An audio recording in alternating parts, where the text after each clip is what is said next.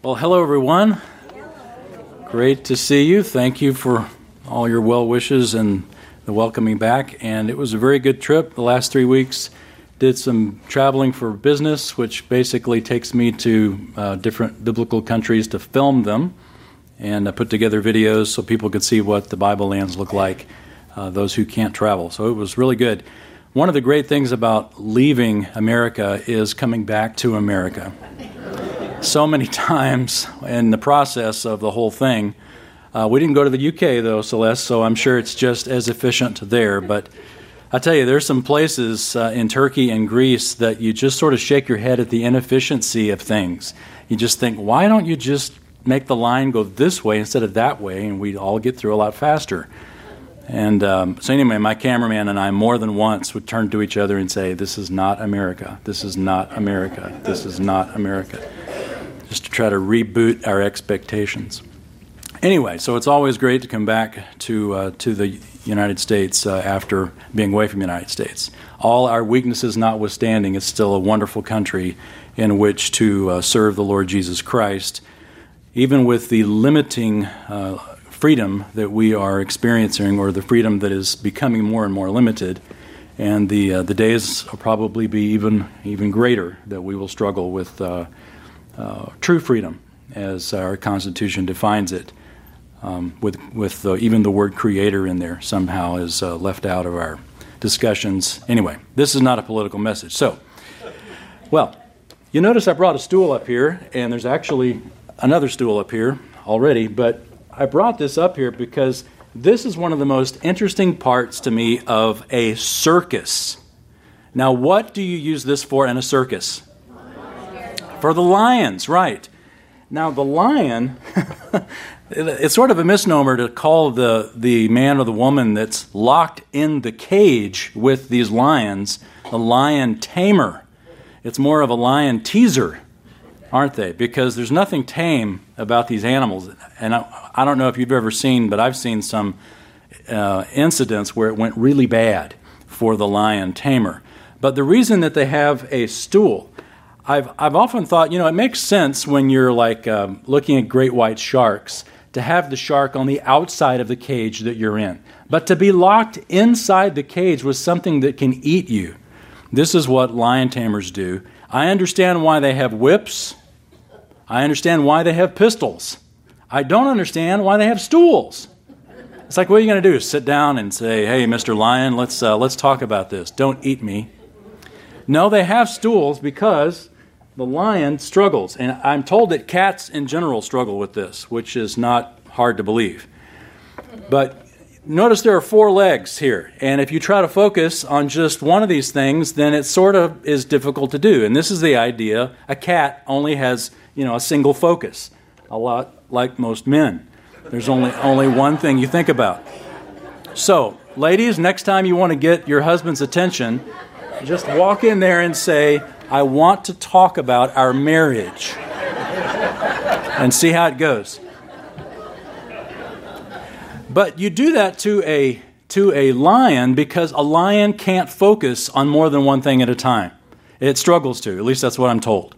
And so the, the four legs make it difficult for the lion to focus and, in some sense, give it a, a sense of paralysis, which is actually amazing. It just sort of sits there because its attention is fragmented. This is a probably not the best, but it is a wonderful illustration of our current culture in the Christian life. George Barna, when he did a survey years ago of Americans, asked them why they are not more zealous about growing spiritually, American Christians. Two thirds basically said they're just too busy. I wondered what this was. right there in the left. That lectern keeps hitting me in the knee. Two thirds say they're just too busy to get involved and to be uh, effective spiritually. We've already got so much to do, they basically say, and Jesus comes along and asks us to do more. But this is in America where the average home has the television on seven hours a day. Seven hours a day. By the time the average American high school student graduates, he or she has watched 22,000 hours of television, has had 11,000 hours in the classroom, 10,000 hours of music, and only 600 hours of religious instruction, which basically amounts to church once a week. And this survey was actually done years ago. Today, this back before the age of smartphones. Today, the average American house or average American with a smartphone spends five and a half hours with their face in the phone every day.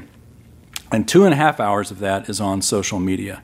So, are we a distracted people? We've got stools in our faces all day long. And it's not any wonder that our spiritual lives are a challenge in this culture and our day and age. Our world is built to distract us. And, and if we'll be honest, in some cases, we welcome that distraction because, you know, some people would love to just be distracted all the way to the grave because life is just too hard. But here's the thing God wants more for you than that. It's not just that Christ wants more from you, it's that Christ wants more for you. He wants a life that is life indeed, that we would finish well. You know, when you're young, you don't think about finishing well, you just sort of assume it. You just think there's always time ahead to finish well. And the reality is, we don't know if we're going to be alive in the next five minutes, much less the next 50 years. How do we finish well, whether it's the next five minutes or the next 50 years? Well, let's look together in the book of 2 Timothy which in a sense is Paul's last word on all things, but particularly we'll look at it with regard to the subject of finishing well. Paul wrote quite a few books in the New Testament. Of course, he is the one that wrote most of the New Testament books. And we've, we've gone through this before, but hopefully it's a helpful review that on his first missionary journey, Paul wrote one book. Galatians. Second missionary journey, he wrote two books, 1st and 2nd Thessalonians. Third missionary journey, he wrote three books, 1st, 2nd Corinthians, and Romans. So one, two, three. And then on his fourth, you might call it a journey, but it was his trip to Rome, in his first Roman imprisonment, he wrote four books. We call them the prison epistles Ephesians, Philippians, Colossians, and Philemon. Then he was released, and for a short time, and then was imprisoned again. But in the between those two imprisonments, he wrote the pastoral epistles. And his final letter was to his protege Timothy. And Second Timothy is that book. It was the year AD 60, as uh, most conservative scholars would date the, the, the, apostolic times, that the Apostle Paul was imprisoned in the, ver- the very first time for two years. In fact, the book of Acts ends with that statement his first Roman imprisonment, it says he was there for two full years in his own rented quarters.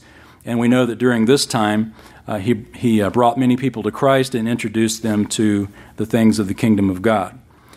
Uh, after that, he was released, and we are told through his epistles that followed, we sort of pieced together the timeline of the end of his life, that he traveled after that in Asia Minor, which is modern Turkey, and in Macedonia, which is modern Greece, and from there, he wrote 1 Timothy. Then Paul traveled probably to Spain. We know this was his desire because he said that at the end of the book of Romans. And during the summer that Paul was in Spain, probably AD 64, there was a great fire that broke out in Rome. You probably heard about the Great Fire of Rome. Well, it was during that time that Nero uh, basically blamed the Christians for starting the fire and thus began the great persecution of Christians. And it was during that persecution of Christians that the Apostle Peter was crucified upside down in Rome. In fact, when you go to Rome, you'll go to the uh, St. Peter's Square, and uh, there's a big obelisk there, but basically it's in that area where Peter was killed in the summer of AD 64. Several years after that, the Apostle Paul was arrested and brought to Rome for the final time. Again, if you go to Rome, you can go to the Roman Forum. There's a place at the Roman Forum that doesn't get a lot of uh, publicity, as it were, but it's where it, it's called the, uh, the, the Julia, Basilica Julia. This is where Paul stood trial, and right beside that is what's called the Mamertine prison, which is where Paul was incarcerated. In fact, it was called the carcer, which means prison. We get our word incarcerated from that. It was basically the holding tank for condemned prisoners. And from this hole in the ground, which is really what it is, the Apostle Paul wrote these words in 2 Timothy. We won't read the whole book. Obviously, it, it, it's worthy of a series, but we're going to start in chapter 2 as Paul talks about ending well and particularly specific challenges for Timothy and for us. 2 Timothy 2, verse 1. You, therefore, my son, be strong in the grace that is in Christ Jesus. So, pause there for a second and look at the details of this because it's worthy of personal attention. Paul says, uh, Be strong. He says, You, my son, be strong. And the emphasis is very clear in the original language. You. It's, it's like he underscores that. You be strong in the grace that is in Christ Jesus. Interesting that he would say grace, because that's where your relationship with Christ Jesus begins. At a place where you realize that, you know, if you're going to have a relationship with God, it's not because of the good life you've lived or your church attendance or anything else other than the grace of God. We can't earn God's holiness because we've all sinned. But thankfully, His grace has sent His Son Jesus to die on the cross and to rise again to show us that our sins are paid for. He says, Be strong in the grace. Never lose that. That is the foundation of your walk with Christ. And it's important that we be strong in that. Not just, not just that we give mental assent to it, but here is Timothy, a very mature, still a young man, but very mature Christian at this point. Paul, at the end of his life, telling Timothy, be strong in this very basic thing, in the grace of God. God's grace becomes the motivation by which we live a life of faithfulness. You be strong, he says. Nobody is going to have a relationship with Christ for you. It's up to you to, to have your personal relationship with, with Christ. Your parents aren't going to help you, your kids aren't going to make it happen. Your pastor's not going to make it happen, or at least he shouldn't. And uh, nobody, no one else is going to do it but you. It's your responsibility, and it's my responsibility. We would all give, I think, mental assent to the fact that our spiritual lives are the most important thing, but we get so little of our time. That's because we've got these stools in our faces so often. And your stool may be different than mine, but they are all distractions to us. And I think sometimes we also, you know, honestly, for the most part, we think we've sort of mastered the basic principles of Scripture. You know, I mean, ask me a question. Go ahead. Ask me a question, and I'll bet you I can nail it. We've mastered the basics in, in the Christian life, haven't we? Uh, and we get so comfortable with those that we sort of assume them. And we think that our spiritual life is really more of spiritual maintenance rather than spiritual growth. We've just, we've kind of, we're real comfortable with where we are in our walk with Christ. I just sort of hang out here and for the rest of my life. But we, we do that because the standard are those around us. I mean, if you look at those around us, compared to them, you know, you're pretty spiritual, aren't you? At least in our hearts. It's sort of like when you're driving on the highway. Have you ever noticed how you're always the best driver on the highway? In the spiritual life, unfortunately, it's often that way as well. We tend to judge others by what? Their actions, but us by our motives. Have you heard that? It's true. We think we give ourselves a break because we know our motives were, well, we'd do better if we really could. And others look at us and think, boy, they're not doing very well. Well, the reality is that our culture is not the standard. Our church is not the standard. The marathon class is not the standard. The standard is Christ. And that means we are constantly challenged to grow. None of us has arrived. Even the Apostle Paul admitted that he had not yet arrived. We don't conform to our church, we conform to Christ. We have bought into the idea, that sounds better than saying it's a lie, but it is a lie. That, a good, that all a good Christian is to do is to, is to be moral and attend church and read the Bible. That's all God expects of me. Read the Bible on a daily basis, go to church on a weekly basis, and live a moral life. That's it. That's what I'm here for. Half of all Christian adults and more than two thirds of all Christian teenagers say they are still searching for meaning in life. Half of Christian adults, two thirds of Christian teenagers, still searching for meaning in life. Now, don't answer out loud, but ask yourself that question Are you still searching for meaning in life as a Christian? What is our purpose if it's not just to read our Bible and live moral life and go to church? Why are we here? Paul says, Be strong in your personal relationship with Christ. But notice it doesn't stop there. We're only at verse 1. Look at the next verse, verse 2. Paul writes, The things which you have heard from me in the presence of many witnesses, entrust these to faithful men who will be able to teach others also. Sometimes translations don't translate everything, and sometimes translations change over the years. Like the, I think it's the 1970 whatever version it was of the New American Standard, which is what I'm reading, had the word and at the beginning of verse 2. Now, this is the 1995 version, and I've looked, and the 2020 version doesn't have the word and either. So I don't have and here, and I don't know if your Bible has and at the beginning of verse 2, but it should. So whenever you get close to a ballpoint pen here in the next 24 hours, write the word and in before verse 2 because it's in the Greek. In fact, I checked again this morning and it's still in the Greek. and the things which you have heard from me. What does that mean? it means that our Christian life is not just verse 1, it is also verse 2. And so here is a great principle, the first principle of three that we'll look at for finishing well. And it's simply this God's will for your life is to be a disciple and to make disciples. God's will for your life is, verse 1, to be a disciple and verse 2, to make disciples. Remember what Christ told the disciples just before he ascended, or shortly before he ascended? We call it the Great Commission. But the great command in the Great Commission was to make disciples. Jesus says, All authority has been given to me on heaven and earth. Therefore, go and make disciples. And then there's sort of a two part way that you do that baptizing, that is, sharing Christ with them, and then teaching them to obey all that I've commanded. And that's a lifelong project. But that is a command given corporately to the church. It's impossible for any individual to fulfill that command by themselves. No one individual can go to all nations. This is a command for the church.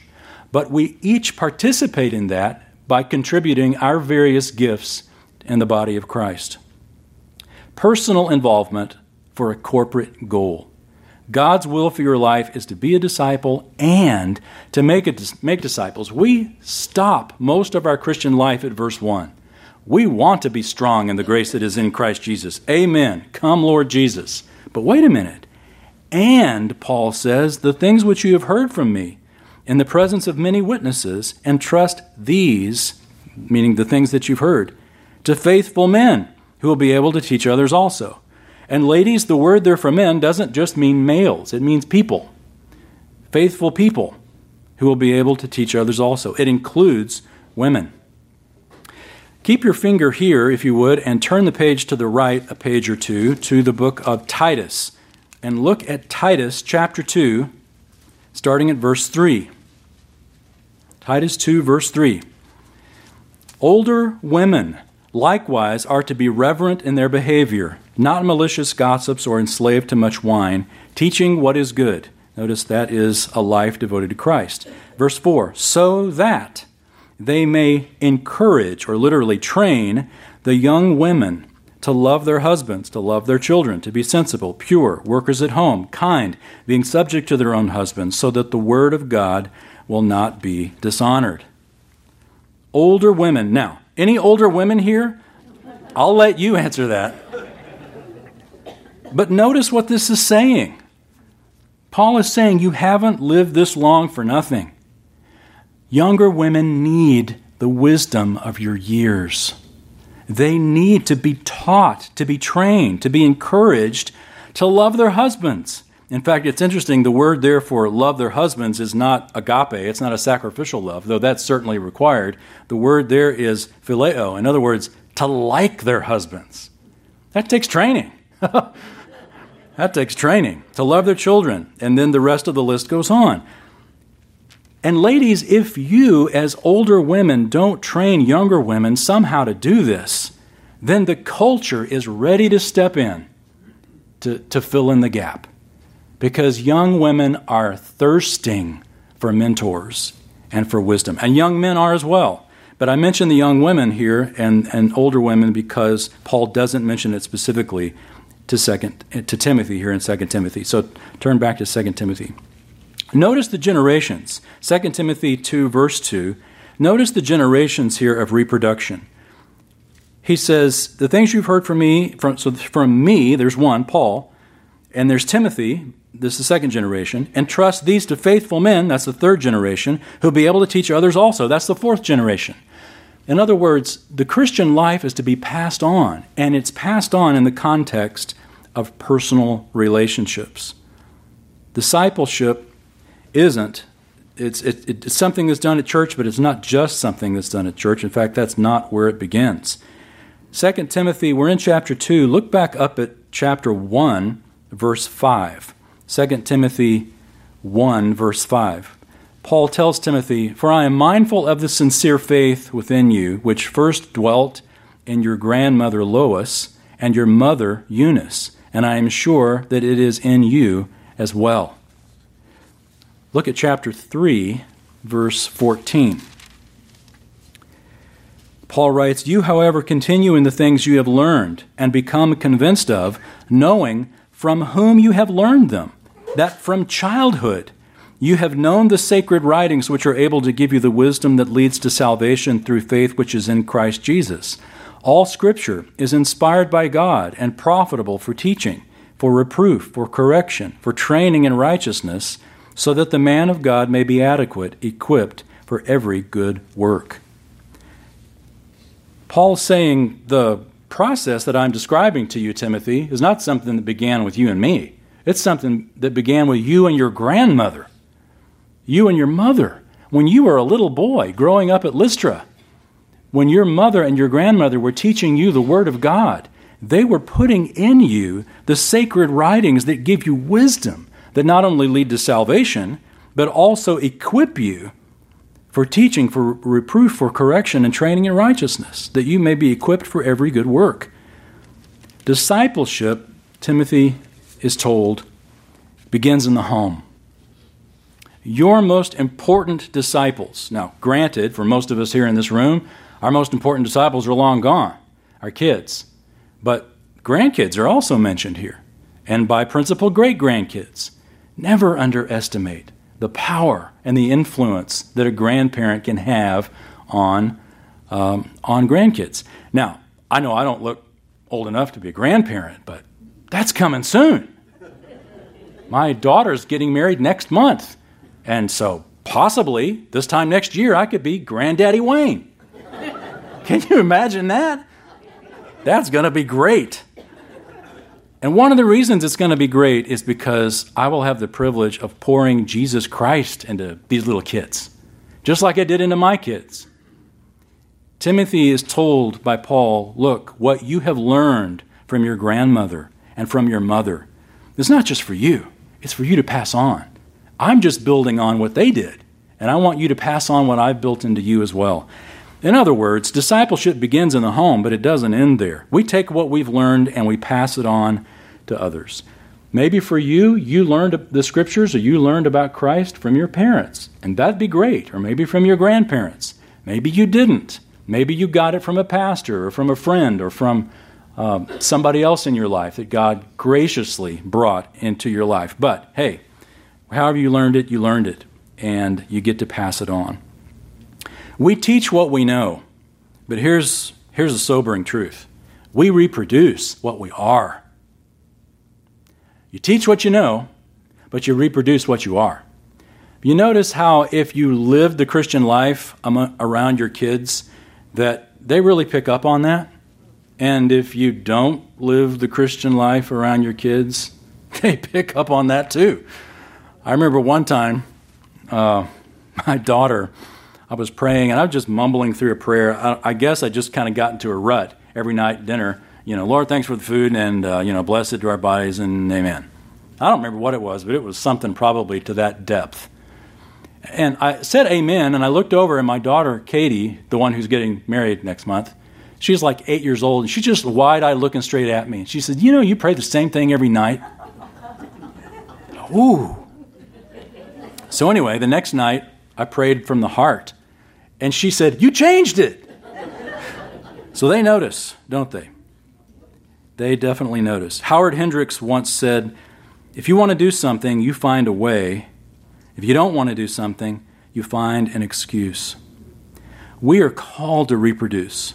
Our goals for our Christian life cannot just be for our Christian life. Our goals spiritually also need to be in the lives of others. Think of yourself like a lobster. Carol, do you think of yourself like a lobster? I don't mean red and crabby. I mean Think about molting.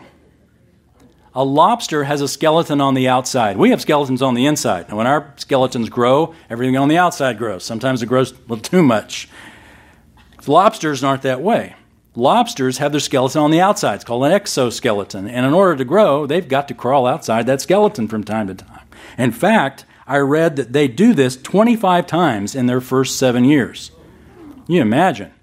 And this lobster obviously it's easier for the lobster to just kind of you know stay in the comfortable shell rather than to, to go uh, outside the shell and to be vulnerable for that brief period of time until their exoskeleton hardens up again it's easy to stay where you are isn't it it's hard to push out of the exoskeleton it's hard to push out of the walls that we build around us to protect us in order to grow but if we don't if the lobster didn't then that shell would soon become his prison and it would finally become his casket if he didn't grow, if he didn't push outside the framework. Same with us. Our structure, what we put around us, our framework, what we're protecting ourselves with, if we don't push outside that and if we don't grow, then we will not, you know, we will not live the Christian life that God's designed us to live. We'll be stuck where we are.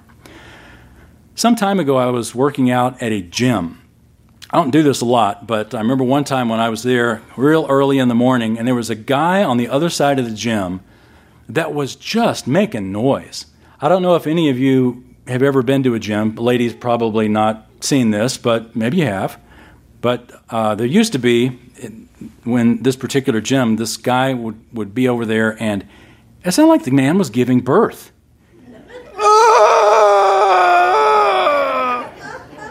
I thought something was wrong. I, I went over there and looked at him. He's fine. He's just lifting, I mean, this ungodly amount of weight. And he is screaming. I mean, he, he didn't mind screaming.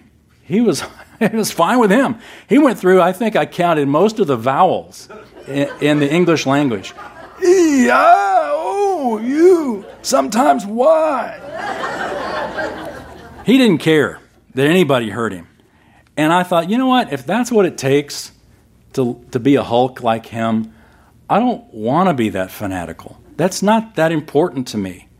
And then it sort of struck me, you know, the difference between him and me is he takes it seriously.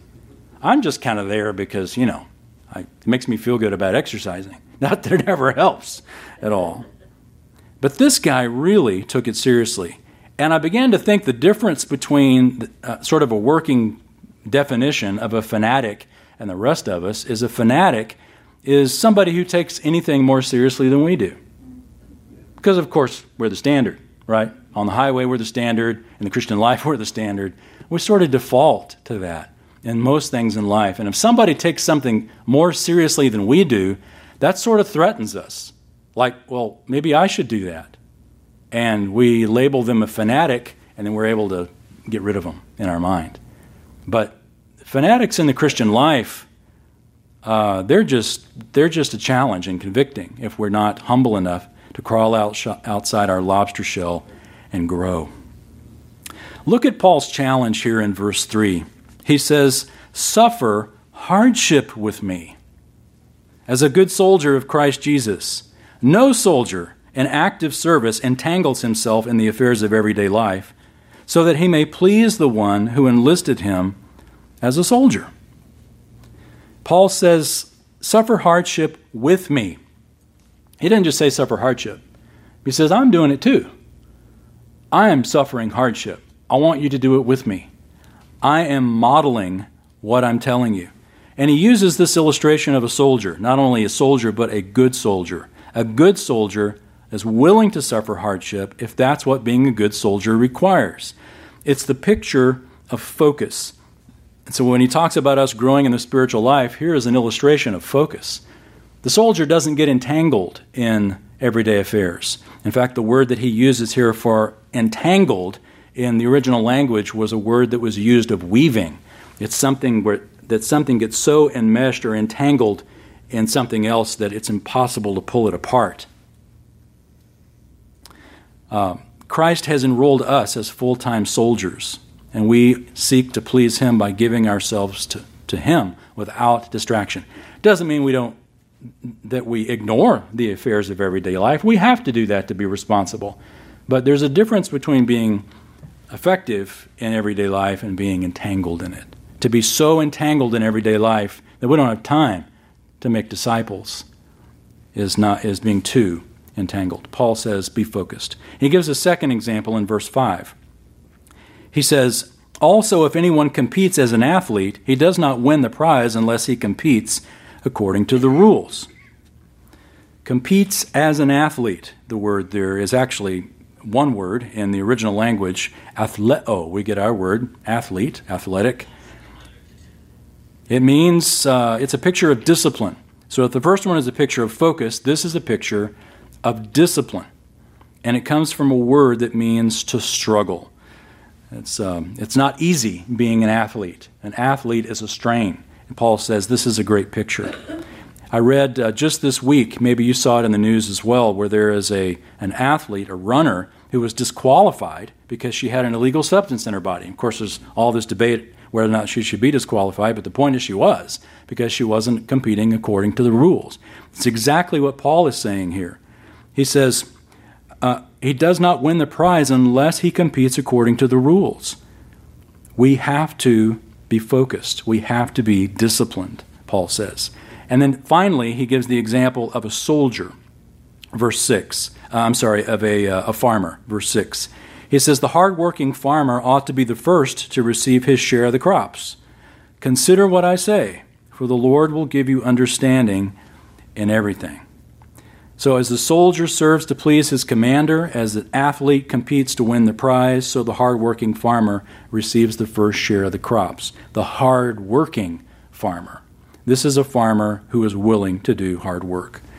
So, here's a second principle from the text, and uh, it's pretty simple, but it's difficult in its assignment. The normal Christian life requires focus, discipline, and hard work. That's the normal Christian life. We tend to think of the normal Christian life, it sort of happens by default.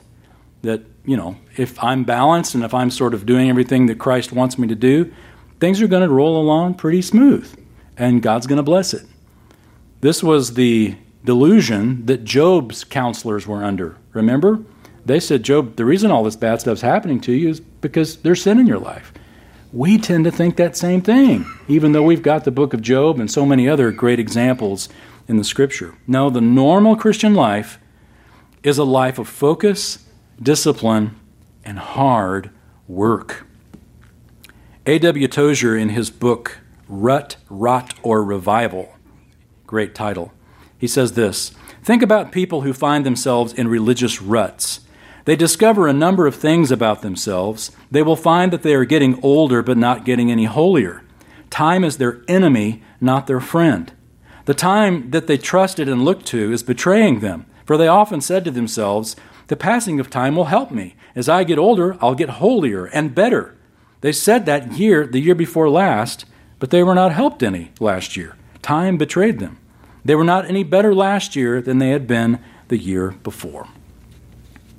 I remember one time uh, I was working with in another totally other church, other ministry, a youth uh, individual who was working with the youth who told me a number of times, he said, You know, I've had 25 years of, of, of uh, education experience. And finally, I asked him, I said, Have you had 25 years of education experience, or have you had one year of education experience repeated 25 times? Because the guy didn't improve at all as time went along. There was never any evaluation of what he did. It was just sort of, I just kind of got it dialed in, I'm just going to repeat it. This is our challenge when we get into a spiritual rut. The normal Christian life requires focus, discipline, and hard work. We need the focus of a soldier. We don't allow ourselves to get entangled, entangled in the affairs of everyday life. We still take care of it, but they don't entangle us. We need the discipline of an athlete where we live faithfully so as not to be disqualified. We need the hard work of a farmer who gets the thrill firsthand of seeing others grow in the walk with God, gets to enjoy the fruit. And then Paul gives the ultimate example here, and that, of course, is Jesus. Look at verse 8. Remember Jesus Christ, risen from the dead, descendant of David, according to my gospel, for which I suffer hardship, even to imprisonment as a criminal. But the word of God is not imprisoned. For this reason I endure all things for the sake of those who are chosen, so that they also may obtain the salvation which is in Christ Jesus, and with it eternal glory. Again, notice Paul's perspective. It's not just me, Paul says, but I'm doing this for others. My spiritual life is not just about me, my spiritual life is also about others. That Christ wants our spiritual life to be personal he doesn't want our spiritual life to be private. And we sometimes confuse those two, especially in this culture, where you better keep it private, buddy, or you're going to find yourself in some kind of a, a libel suit or whatever. The ultimate example is Jesus, and Jesus modeled all of these, didn't he? Jesus had focus, Jesus had discipline, Jesus had hard work. Paul says, Even though I'm chained, the Word of God is not chained. What a wonderful principle. You know, even when you're in conversations with people, you don't have to say, by the way, the book of Isaiah, chapter 22, says this. Just tell them what Isaiah 22 says. Don't even tell them it's the Bible. But the truth of the Word of God can penetrate people's lives. I remember one time reading about uh, D.L. Moody, who was, was it Moody or was it, I think it was Spurgeon, who came and was testing out the acoustics in an auditorium. And he was by himself, walked out on the stage, and he usually did this before he preached just to kind of get the feel of the room. And he was standing there on the stage and he just kind of hollered out and he said, Behold the Lamb of God who takes away the sin of the world. Hmm. So he, he understood this is how the room works, and he left. A janitor standing up in the back with the broom heard that and came to Christ. I mean, Spurgeon never said, by the way, this is in the book of John, here's the chapter and. It's just the truth of the Word of God is powerful. Paul says, I suffer hardship even to imprisonment, but the Word of God is not imprisoned. Some of Paul's greatest works were written when he was stuck in a room with a pen. The pastoral epistles. Um, or Second Timothy, I should say, and then the prison epistles, Ephesians, Philippians, Colossians, Philemon. Think about the wisdom we've gotten from those books when Paul was imprisoned, but God's word is not imprisoned. In fact, the very last verse of the book of Acts says that, that the word was unhindered. So, hmm, do we need to stand up and turn around? Is it, as Dr. Toussaint would say, too soporific in here? You're looking at me like, what's for lunch?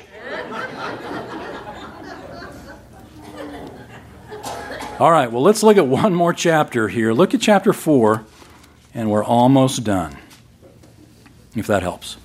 Chapter 4, look at verse 6. One more principle of finishing well. Chapter 4, verse 6, Paul writes I am already being poured out as a drink offering, and the time of my departure has come. I have fought the good fight, I have finished the course, I have kept the faith. In the future there is laid up for me the crown of righteousness, which the Lord, the righteous judge will award to me on that day, and not only to me, but also to all who have loved his appearing. Paul says that he's finished well. Paul. And notice what he says. Like a soldier, he has fought the good fight. He didn't say like a soldier, but he just says that. I fought the good fight. Like an athlete, he has finished the course. Like a farmer, he has kept the faith. Paul could read the writing on the wall, so to speak, at the Mamertine prison and realize his days were numbered. And his confidence was not in himself, but it was in the Word of God. Um, look down at verse 11. It's not just Paul who has finished well, but verse 11, Paul says, Only Luke is with me. Pick up Mark and bring him with you, for he is useful to me for service. Mark. Who is Mark? Mark is John Mark. Mark is the one who wrote the Gospel of Mark. But Mark is also the one back in Acts chapter 13, if you remember, that went with Paul and Barnabas on the first missionary journey and said, Ah, this is too much for me. I'm leaving. And he left. In fact, Paul called it desertion. And the second missionary journey, Barnabas goes, Hey, let's take John Mark along. Paul goes, No, I'm not taking John Mark along. He deserted us on the first, the first journey. We're not taking him on this one. So Paul and Barnabas split. Barnabas takes John Mark and goes right back to where they started where uh, John Mark failed. And Barnabas brought John Mark along. And so did the Apostle Peter, we know. Apostle Peter called Mark his son. Peter knew a thing or two about failure and bouncing back, didn't he? He had a lot to teach John Mark. In fact, if you read the Gospel of Mark, its emphasis, particularly the ending of Mark, remember when we went through the book of Mark, we saw that Mark taught on repentance after failure as a major theme. So, only 13 years after John Mark's failure, Paul would write uh, in the book of Colossians. Just listen, if you would, to Colossians chapter 4, verse 10. Paul writes Aristarchus, my fellow prisoner, sends greetings, and also Barnabas' cousin, Mark, about whom you received instructions. If he comes to you, welcome him. That's sort of hidden there, not only does Paul commend Mark 13 years after Paul said, he ain't coming along. Now part, Paul is saying Mark's, Mark is worthy of being welcomed. But he's writing to Colossae. Where was Colossae? Colossae was in Turkey. Where did John Mark fail? Turkey. In other words, John Mark was going back to the very place that he had failed. And the Colossians were told, welcome him. Don't push him away. 2 Timothy 4:11, we just read that. Don't miss the fact that Paul wanted to see not only Timothy but also Mark. He says, "Bring Mark. Bring him." What a wonderful thing. Imagine if you were Mark reading that. I'd like to see Mark. Ah, it'd be great. Whereas before Paul had said, Mark ain't part of this ministry. Now he says, bring him along. He is helpful for my ministry. Wonderful change, not only in John Mark, but also in Paul here at the end of his life. Well, here's the third and final principle. And this is one that you and I need to get our arms around. Simply this regardless of your past, determine today to finish well. Regardless of your past, determine today to finish well. You got a past? You know, one of those pasts that you don't want to talk about? One of those paths that Satan reminds you about a lot. And every time you think about doing something for Jesus Christ, you hear this little voice. You hear the Peter's rooster. You hear the failure echoing in your mind. John Mark heard that. Peter heard that. And in some sense, Paul heard that. Remember Paul's former life as a Pharisee. He dragged Christians off to be imprisoned and to their death. And yet, that's not what we remember Paul for, is it? We remember Paul being the apostle of grace. We remember how he ended his life, not how he began it. And that's what matters. What matters is how we end. And the good news, it's never too late to finish well.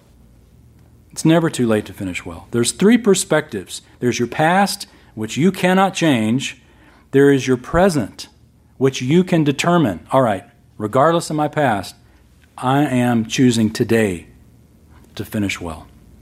There's your present, uh, there's your past, there's your present, and there's your casket. You thought I was going to say future, didn't you? Think of the end. Think of the end.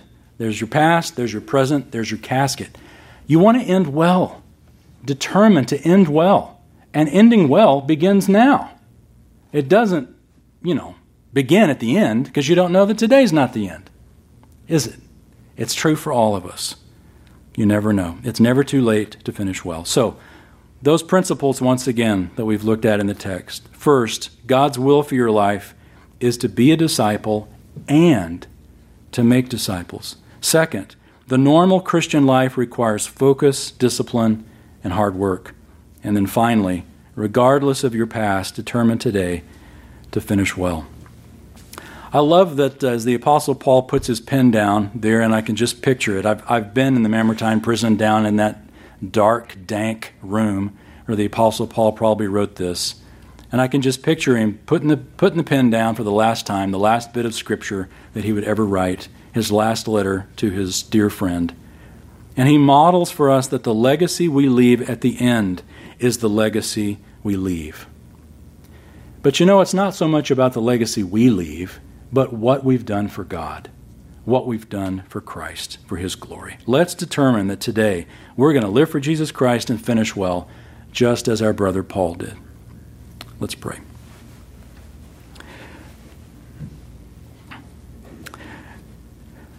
Father, where can we begin as we look at the, um, the great truth of 2 Timothy? Where can we begin to give you thanks for the humility of Paul?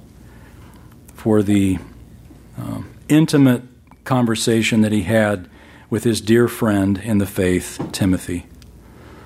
Thank you for the principles that we've been able to glean from this text today and the reminder that your grace is not just at the beginning of the Christian life, but it's all throughout, all the way to the very end.